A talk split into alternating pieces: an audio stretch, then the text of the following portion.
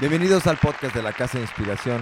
Hoy estamos celebrando nuestro podcast número 28.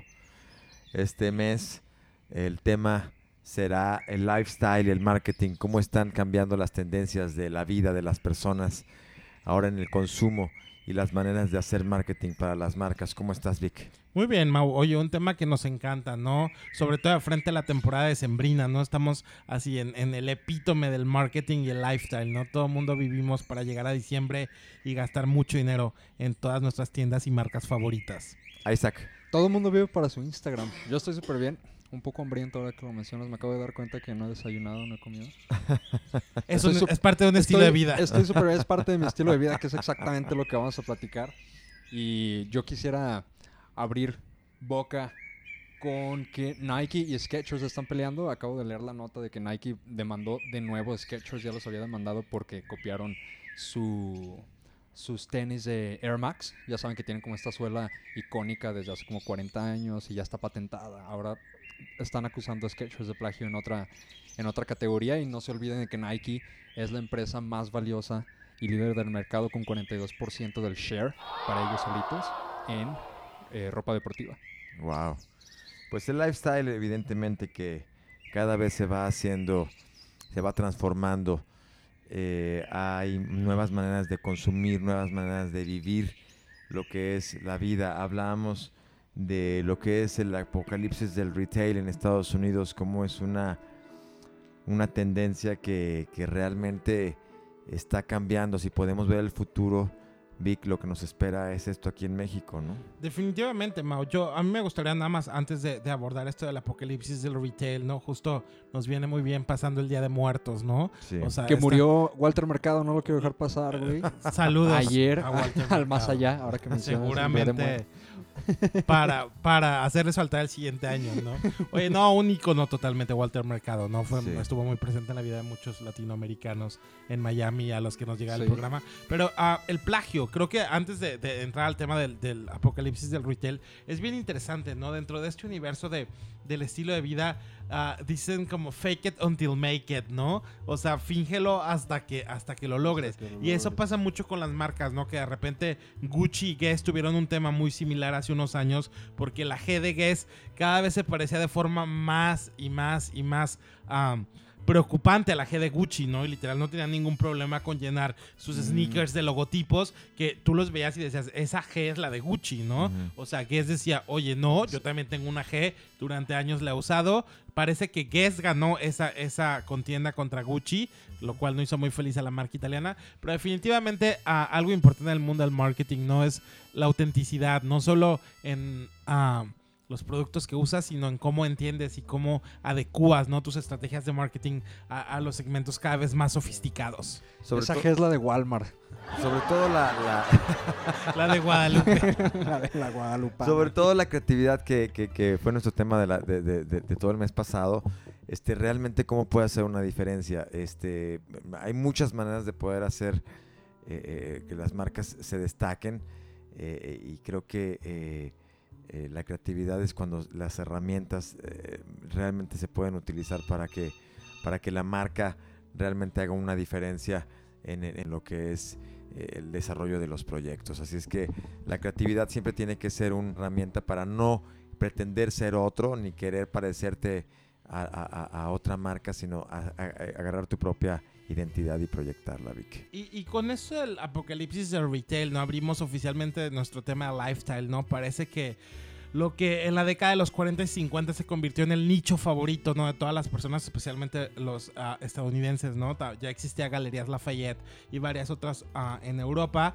Ah, los gringos, como siempre, ¿no? Llevaron al Zoom esta, esta idea de, de los centros comerciales, ¿no? Que se convirtieron en un tema recurrente de canciones, giras y, y de series. Ahora recordemos que Stranger Things en su tercera temporada todo sucedía en un mall, ¿no? En los 80s fue la época dorada del ir de shopping, ¿no? Parece que ahora las tiendas están teniendo que cerrar. Hay muchos centros comerciales vacíos o que se han convertido en oficinas de WeWork. Ellos están aprovechando estos espacios gigantes, ¿no? En, algunos puntos de Estados Unidos porque la gente ya no va a los malls. Pero aquí lo interesante es por qué la gente en Estados Unidos Unidos, ¿no? Aquí en Guadalajara y en México la gente está obsesionada con, tú ve a cualquier fin de semana galerías o andares y dices, o sea, que toda esta gente no tiene otra cosa que hacer más que venir a la plaza, pues parece que no. Y muchas plazas creciendo en Guadalajara, ¿no? O sea, ha habido realmente cada vez más espacios que tienen, que parecen más de lujo, también una economía que, que no parece muy rara para estos inversionistas o que está respondiendo a la tendencia tardía que estamos teniendo en Latinoamérica, en México, de, de- esto que está pasando en Estados Unidos. Ha subido 46% el cierre de tiendas en 2019 respecto al año pasado en Estados Unidos. Esto realmente es un número este, gigante. Han cerrado 8.500 establecimientos este, este 2019, así es que eh, es, es algo realmente muy, muy, muy grande. Vic, ¿cómo- ¿a qué se debe esto? Hablamos de, de las rentas, todo esto, ¿no, Vic? Sí, definitivamente, Mau, específicamente en Nueva York, ¿no? Donde ah, Lord and Taylor, que también era una departamental muy icónica que estaba ah, por Times Square, tuvo que cerrar sus tiendas. Barney's, que es así la tienda de culto de todos los fanáticos de la moda en Nueva York. Carrie Broadshow en Sex and the City, ahí compraba sus icónicos looks, ¿no? Ah, se declararon bancarrota hace unos días porque literalmente la renta, ¿no? En su espacio físico que está en Madison Avenue, una de las tiendas, una de las avenidas más caras en Estados Unidos, ¿no?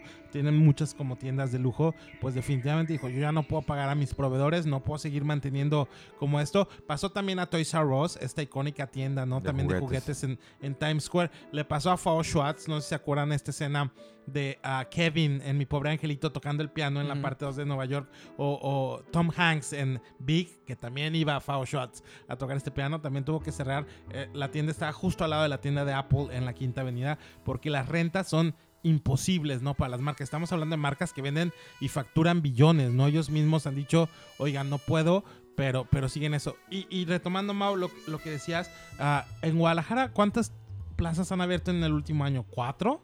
Cuatro. O sea, Landmark, Macro de lo que yo me acuerdo. Midtown. El Liverpool, Ajá, Midtown. el Liverpool más grande de todo México acaba de abrir en, en el sur de la ciudad, ya sabes, como en López Mateo rumbo a Tlaquepaque. Punto Sur. Ajá, es el Liverpool más grande de todo México. No, no está en Punto Sur. en- Ga- eh, pero ¿No se está llama como por ahí. Galerías Sureste? no sé, güey. No sé, güey. pero Está Liverpool solo, no está en una plaza. O sea, ya es, es solo una tienda de Es Liverpool. solo una tienda de Liverpool, la más Qué grande de, extraño. de México, pero Punto Sur sí está como ahí a un kilómetro, pues está muy cerquita. Eh, pero han abierto muchísimas. El otro día estaba leyendo, hay más de 100 plazas en Guadalajara.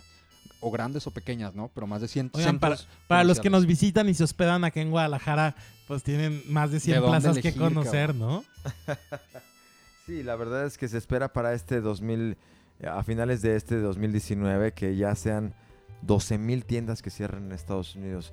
Esto nos dicta de que esto va a llegar. eh, eh, ¿cu- ¿Cuánto crees que es el retraso en México? ¿Cinco años? A, ¿Cuatro a- años? a mí, ¿sabes qué me sorprende, Mao y Zach? No sé si se han dado cuenta que estas tiendas como Old Navy, ah, American Eagle y todo eso son tiendas que, fracasan que, allá. que en Estados Unidos están viviendo un muy mal momento y aquí en México llegan y es así como de, oh, llegó American Eagle, ¿no? Llegó Old Navy. Victoria's Secret está explorando ya también el mercado latinoamericano, latinoamericano perdón, Bath and Body de la misma compañía también ya viene a México. O sea, México y Latinoamérica se han convertido un poquito en este...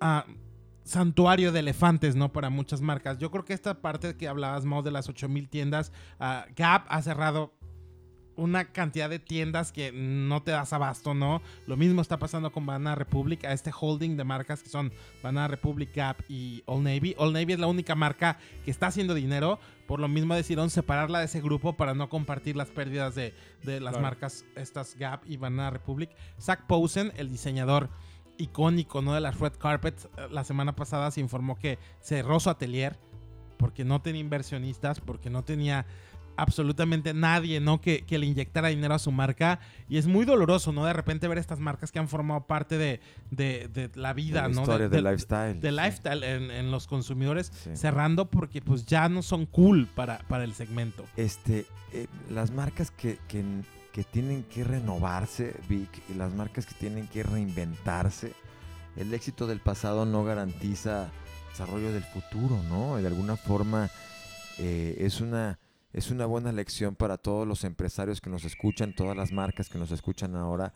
eh, pues no hay eh, pues palacio que pueda durar intacto.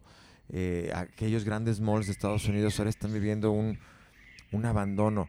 unas nuevas formas de consumo también, Víctor, que ya quizá los consumidores ya no están queriendo tantas marcas o solamente están consumiendo algunas y, y están prefiriendo invertir su dinero en otras categorías, a lo mejor como los viajes que han crecido muchísimo, este, que, que son cosas que, que, que, que van cambiando la manera de consumo, ¿no? Pues una realidad es que la generación Z, que es la que empieza en el 98, o sea que tienen ahorita 21 años, y termina en el 2016, que tienen ahorita 3 años, ¿no? Entonces piensen que tal vez solo la mitad de toda esa generación actualmente está económicamente Activa. activa. Sí. Eh, aún así representan el 7% del PIB nacional aproximadamente.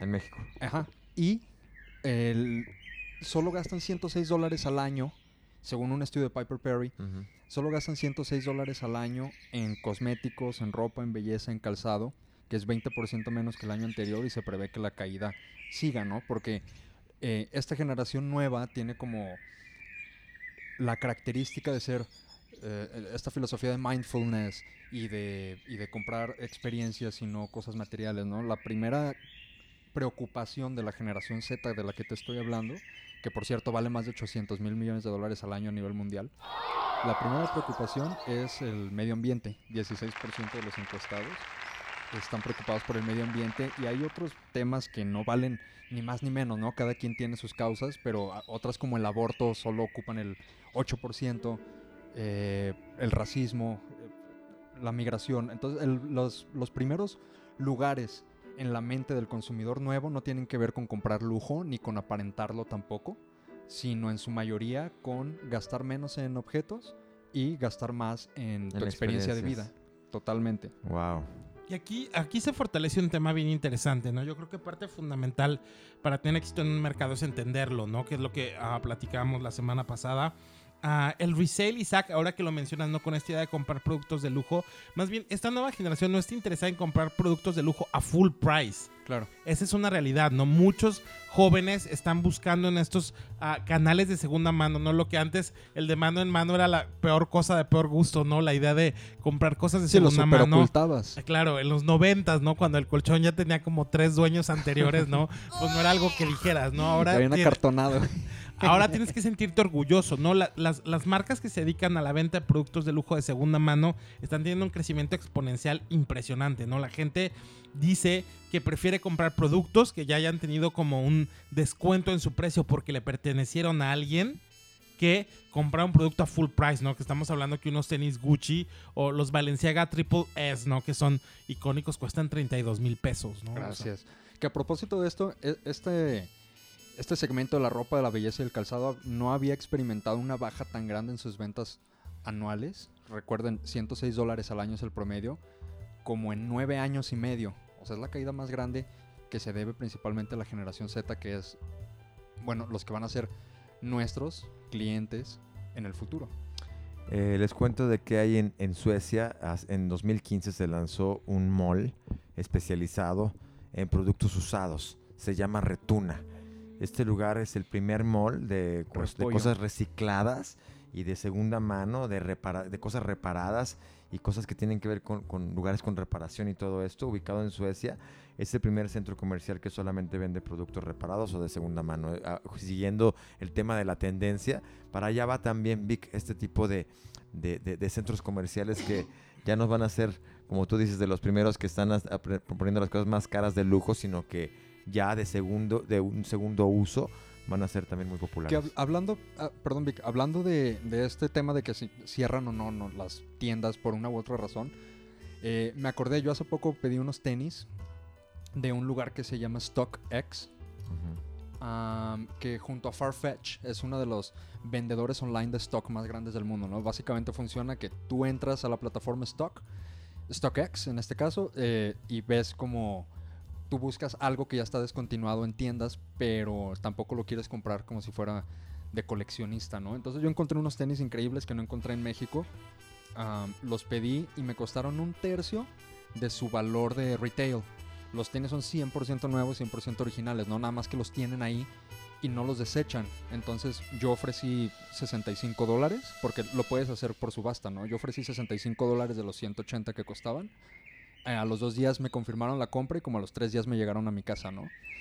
Eh, Entonces yo creo que esta nueva industria 4.0 de hacerlo todo pensando en tu bolsillo, pensando en el medio ambiente, pensando en no salir en tu comodidad, es lo que está afectando, o una de las causas que están afectando a, a la industria A del las tiendas físicas, a las tiendas físicas totalmente. Pero sobre todo también menos cosas. O sea, eh, eh, la, la acumulación de menos cosas, tener menos cosas, tener más experiencias, me parece un gran insight de, del- de- de lo que las marcas deben de estar provocando o de los, de los servicios que deben estar ofreciendo más que vender una cosa, vender una experiencia, que eso es lo que quieren las nuevas generaciones y pues por- por eso está creciendo tanto el tema de los, de, de- de los viajes, ¿no? Este, hace rato comentábamos también la audacia creativa que tienen las marcas para poder Aeroméxico, hacer ¿no? Vimos su Aeroméxico publicidad para el Buen Fin. su publicidad para el buen fin, que está perrísimo. Cuéntanos un poquito, Vic. Pues básicamente Isaac es más el especialista en eso, Mau. O sea, yo sé que el, yo sé que el, yo sé que el hombre que sale es muy famoso en, en los stickers de WhatsApp, ¿no? Pero bueno, básicamente eh, Es, Isaac es- es Awkward Harold. Es este güey, un, un Irish, un um, irlandés, que se hizo muy famoso en algún momento por sus caras como peculiares. ¿no? Como de Tiene como una sonrisa... incómodo, como- ¿no? Ajá, güey, como de, como de mojonzote, como que tiene un mojonzote, ya sabes, atorado. Entonces está como que sonriendo, pero no, tiene la cara un poco roja. Como y se hizo- awkward, ¿no? Sería la palabra en inglés. Es, es Awkward. Harold, así le dicen, ¿no? Awkward y, Harold. y ese güey no se hizo famoso como nada más porque alguien le tomó una foto de mala onda, ¿no? El vato es un modelo de, de una plataforma. De caras incómodas. De caras incómodas, de una plataforma como Shutterstock, por decir algo, ¿no? En donde suben fotografías de, de Sí. stock para utilizar. Sí. Y a alguien se le hizo chistoso, lo hizo un meme. Y bueno, hoy ya llegó a la, a la campaña de Aeroméxico del, del Buen Fin, que se me hizo muy chistosa y muy buena. Eh, muy similar a lo que hizo Netflix cuando agarró a Ivana, ¿no?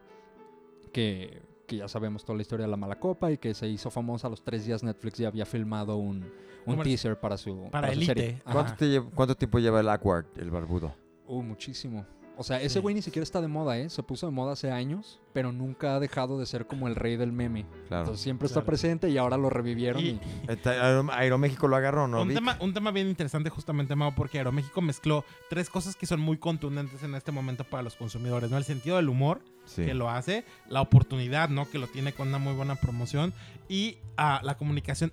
No, no la comunicación, el lenguaje, ¿no? O los iconos del, del universo digital, ¿no? Muchas marcas no entienden, ¿no? A lo mejor este señor que lo ves y es un poco raro, ¿no? Podría parecer asesino en serie de cualquier película Sí. está protagonizando un meme bien interesante, ¿no? Porque aparte, um, Aeroméxico habla, ¿no? De que trabajar te genera mucho estrés Sí.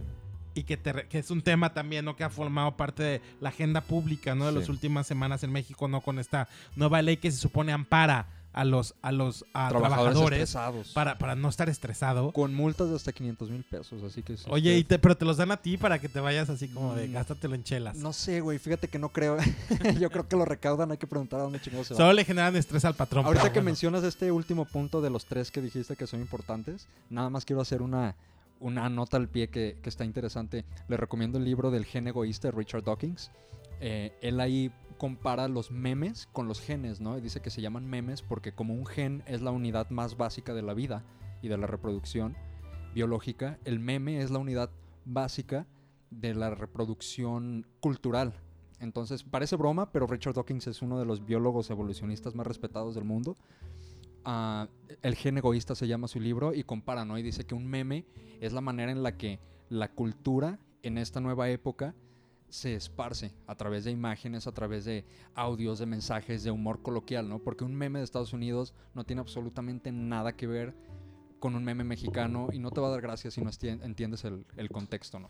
La evolución de todo, evidentemente, y como decíamos, no hay manera de quedarse eh, celebrando el éxito del pasado, sino hay que siempre estar evolucionando y a partir del mes de octubre de este 2019 en México, las pymes deberán de cuidar el estrés laboral y la ansiedad de los trastornos del sueño de sus, de sus colaboradores, según la norma oficial mexicana número 35. Así es que hay que estar muy atentos a ese desarrollo de, de los colaboradores que no se vayan a estar estresando mucho para que realmente puedan tener ahí otro tipo de, de estilo de vida. Esto responde también a todo el tema de los millennials que tienen otra, otra naturaleza.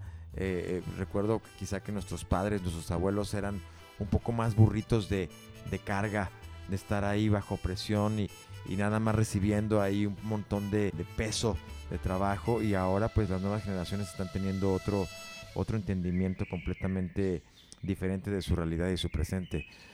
Y un tema que se suma a, este diálogo global, ¿no? Que ha habido sobre cuánto tiempo no se debe trabajar. O sea, muchas ah, marcas, lo, lo leíamos a IBM en Japón, hizo un ejercicio, ¿no? En el que invitó a, a sus empleados a trabajar solo cuatro días, ¿no? Se dieron cuenta que la productividad creció de manera exponencial, poderosa, un 40%, ¿no? Que verdaderamente fue muy benéfico. Es un tema del que Slim también ha hablado aquí en México, Exacto, ¿no? sí. Lo ha traído a- al tema. Y bueno, esto solo me pone a pensar, ¿no? En lo visionarios que fueron las personas de Corona en aquella época, ¿no? Cuando hicieron este, esta valla publicitaria donde estaba un chavo sentado en una silla de playa frente al océano con su corona diciendo tu oficina, ¿no? Del Sí. fin de semana. O sea, la Hace realidad... como 20 años, Ah, ¿no? La realidad es que ahora, literal, puedes estar en la playa tranquilamente con una laptop o, o tu móvil incluso y puedes estar chambeando, ¿no? No necesariamente obedece esta idea de, de 8 de la mañana a 5 de la tarde, ¿no? Que, que ha sido como una gran fractura para muchas personas. Pero interesante, esperemos ah, ver si se oficializa, ¿no? La semana de cuatro días. Yo creo que estará, estaría increíble. Nosotros en la Casa de Inspiración siempre hemos pensado que, pues evidentemente la inspiración es una de nuestras materias. La libertad para poder crear los proyectos y desarrollarlos eh, con responsabilidad no tiene que ver con el tiempo eh, de, de- oficina tal cual. Evidentemente hemos evolucionado mucho nuestras formas de desarrollo de trabajo, pero, pero sí es muy natural para nosotros darle oportunidad a nuestros creativos, a nuestros diseñadores, a nuestros ejecutivos que estén eh, desarrollando sus, sus vidas de una manera más profunda sin que tengan que estar calentando la silla este, las 8 o 10 horas que, que quizá otras compañías por ahí tienen, ¿no? Hablando de calidad, el, lo que se puede lograr cuando tú tienes el compromiso al desarrollo de un proyecto se logra con mucho más profundidad cuando tienes esa libertad. Y eso lo vivimos nosotros día a día aquí en la Casa de Inspiración. Ya tenemos 20 años, pero ya hemos evolucionado en estos 20 años mucho en nuestras formas de, de- de desarrollo de los proyectos y así es como, como lo llevamos todo el tiempo aquí viviéndolo nosotros en la Casa de Inspiración. Ligado a esto con lo que decía eh, Aeroméxico, eh, eh, que hizo su campaña del Buen Fin, que, que, que agarró a este eh, famosísimo Harold. eh, Harold, eh, eh, eh, Awkward Harold, ¿no? ¿Cómo? El, a- Awkward Harold. Awkward Si Harold. quieren sus stickers, me mandan un WhatsApp. este, que agarró el tema para su campaña del buen fin, eh, que es toda una, una tendencia de consumo muy importante. eh, eh, el buen fin que nace en 2011 y que, y que bueno, lleva eh, ya prácticamente eh, eh, nueve años en, en- en- en- en nuestro, en nuestro país. Ocho años va- va- van a ser aquí en nuestro país y va a tener un, todo un... eh, eh, eh, pues es un momento que todo el mundo está esperando, donde las marcas se suman y están haciendo todo un, un montón de promociones, Vic. literalmente salva las ventas de muchas marcas, ¿no? Muchas marcas esperan al buen fin para saber si van a lograr su meta anual de ventas. Sí. Esperemos que les vaya muy bien este, este 2019.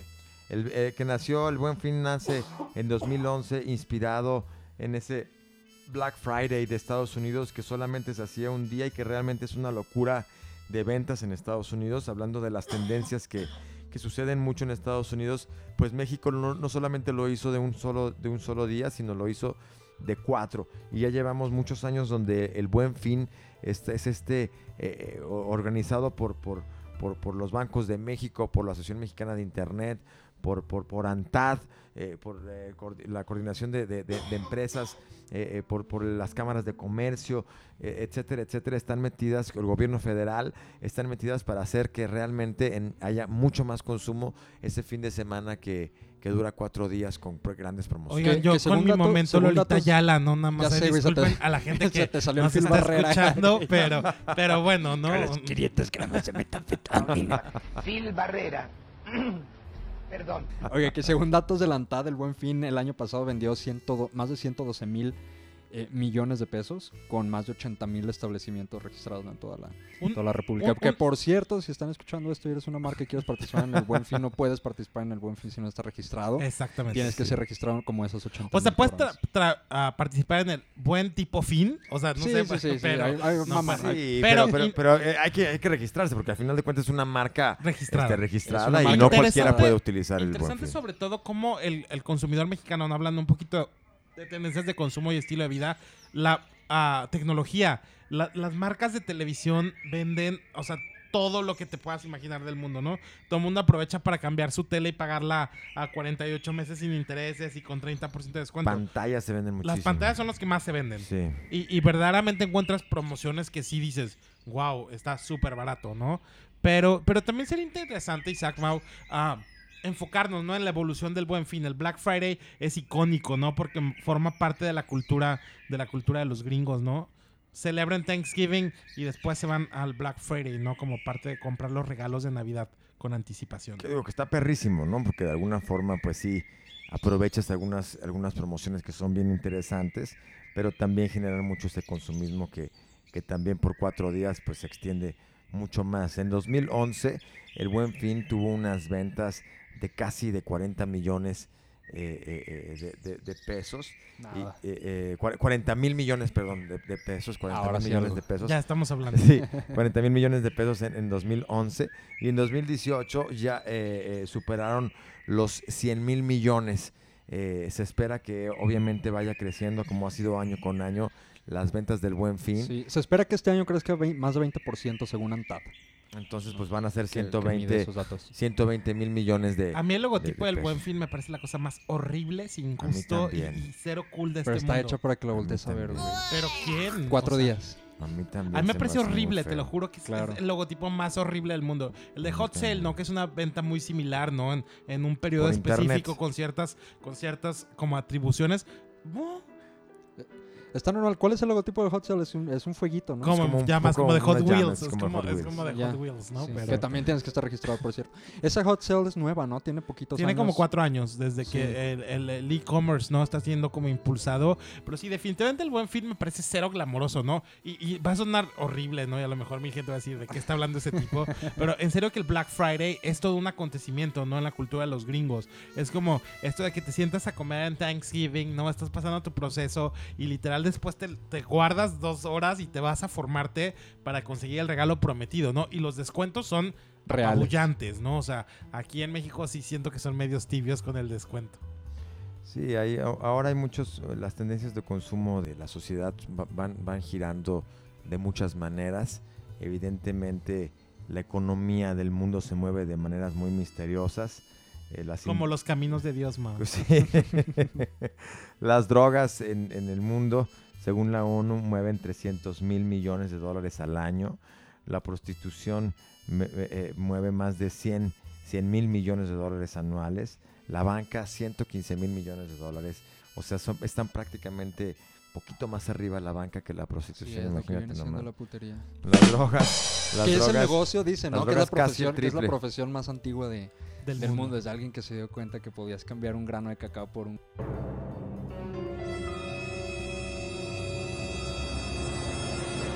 Polvo. por un polvo.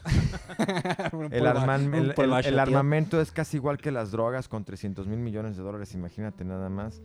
Este, el alcohol tiene casi 300 mil millones de dólares, tiene 227 mil millones de dólares. Son, son las industrias que más, que más dinero mueven en, en- en- en- en el mundo. La- la- las, el petróleo, bueno, sigue siendo el campeón con 2.5 billones de dólares. Oye, el Papa Francisco don't like, ¿no? Esta información. O sea, solamente parece que la, la, ah, la humanidad vivimos para eso. Oigan, interesante el tema de- del, del vino, porque Sí. todo mundo está lanzando marcas de vino. No sé si vieron la noticia de que La Roca, la Roca estuvo acá eh, cerca, tequila. cerca de Guadalajara haciendo su tequila y dices, ¿really? O sea, ¿en serio necesitan otro tequila avalado por un famoso? Ryan Reynolds tiene una ginebra. George Clooney, que fue el primero junto Randy Gerber, que lanzaron Brian- Casa Amigos. Brian Cranston y este güey Jesse Pinkman. ¿Cómo se llama? Aaron Paul. Ajá, que tú dices, ¿es en Lanzaron serio? su, lanzaron su mezcal Pero, pero es interesante, ¿no? De, de- de lo que vamos a hablar a lo largo de este mes, ¿no? De la lifestyle y tendencias de consumo. Cuando algo funciona, usted piense, ¿no? En las alitas. Cuando abrieron el primer local de alitas y de repente de la noche a la Sí, mañana había 100. había 2000, ¿no? O sea, todo, en cada cuadra había así como alitas, Que aunque para, sean de murciélago. para el siguiente episodio podríamos, en este mismo tenor, pero hablar de la tal vez la apropiación cultural, ¿no? Ahorita que estás hablando de todos estos extranjeros que vienen a México a crear tequila, que dices, ¿por qué mejor no toma un tequila mexicano en en lugar de uno de Dwayne Johnson? Podemos hablar de todas las... eh, estaba leyendo hoy un artículo, ¿no? Hay 34 marcas en los últimos 7 años que han plagiado directamente eh, diseños mexicanos. Hablando de moda y de estilo de vida, entre Carolina, Carolina Herrera, Herrera, claro. Carolina Herrera, eh, Isabel Magán Gucci, también. lo han hecho mil Pero personas. ¿sabes qué? Está muy raro como, por ejemplo, los tequilas. A mí me llama muchísimo la atención como un tequila como Maestro Dobel. Hizo su, Dobel. hizo su campaña, Oigan, que no maestro, saben muy la gringa. borrachera que me paré la Navidad pasada con Maestro Con Dobel. o sea, lo tengo Dobel. vetado completamente de, de mi vida, esa marca. Oye, pero eh, de verdad que eh, imagínate, a mí me, me causó un poco de... de, de- de- ¿De escozor? de- no, no me gustó para nada escuchar Maestro Rebel, The First, Mexico. No sé qué, estaba en inglés, este, me hizo, me hizo horrible la campaña, pero es uno de los tequilas mejor posicionados. Y cuando le preguntas a alguien, oye, ¿qué, qué tequila tiene un Maestro Rebel? Nosotros mismos compramos para la posada Maestro Claro. Rebel. Porque suena fresa, ¿no? O sea, qué loco, ¿no? Qué loco. Entonces ahora con estos que están hablando de estos eh, tequilas que van a que van a ser de estos personajes, eh, pues evidentemente pues son son son tendencias que, que están viendo que funcionan y que la gente está consumiendo también, ¿no? Oigan, qué, qué impor- importante hablar de esto, ¿no? Mezclando un poquito estas dos historias ya para El caldo cerrar. con las albóndigas. Ya para cerrar, porque tenemos el tiempo encima. El tequila. A mí sí me sorprende cómo cada vez más productos mexicanos icónicos dejan de formar parte de el patrimonio, ¿no? O, o las los fundadores venden estos productos. Don Julio, que es una de las marcas más importantes, ¿no? Ya Sí. forma parte del catálogo de Diageo. Esto que tiene como whiskies y vodkas y todo esto. Mm. Y, y- y con esta llegada de la producción de los tequilas de famosos, o sea, siento que estamos perdiendo un poquito. La posición de autenticidad. Exactamente, esta noción, ¿no? De, del Mexican Power, ¿no? De tequila, mariachi, Pedro Infante y esas cosas, o sea. no- no, a mí sí me causa... Fernández. A mí sí me causa un poco de escosor, ¿no? Perder Sí. estas marcas tan icónicas frente a... Supongo que debe ser un negocio muy benéfico para las familias y los fundadores, pero, pero es parte de nuestro lifestyle. Hoy un tequila siempre se celebran tantas cosas, ¿no? El- En el altar de muertos es indispensable ahí el Sí. tequilita para, para los difuntos. El lifestyle va a ser este tema de todo noviembre donde vamos a estar hablando de lo que sucede en el mundo de las marcas y todo lo que tiene que ver con las tendencias de la vida de las personas.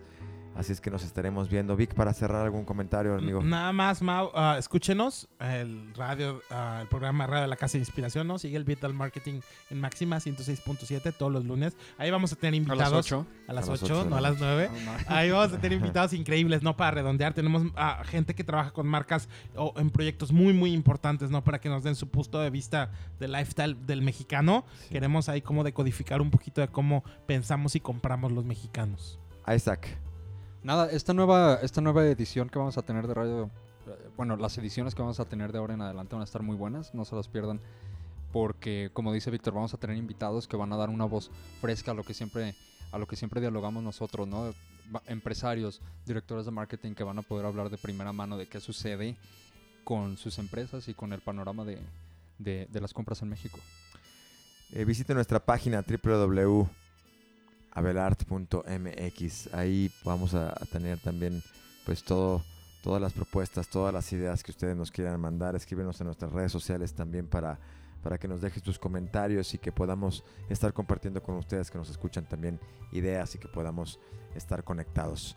Nos vemos a la próxima edición. Somos la Casa de Inspiración. Hasta la próxima.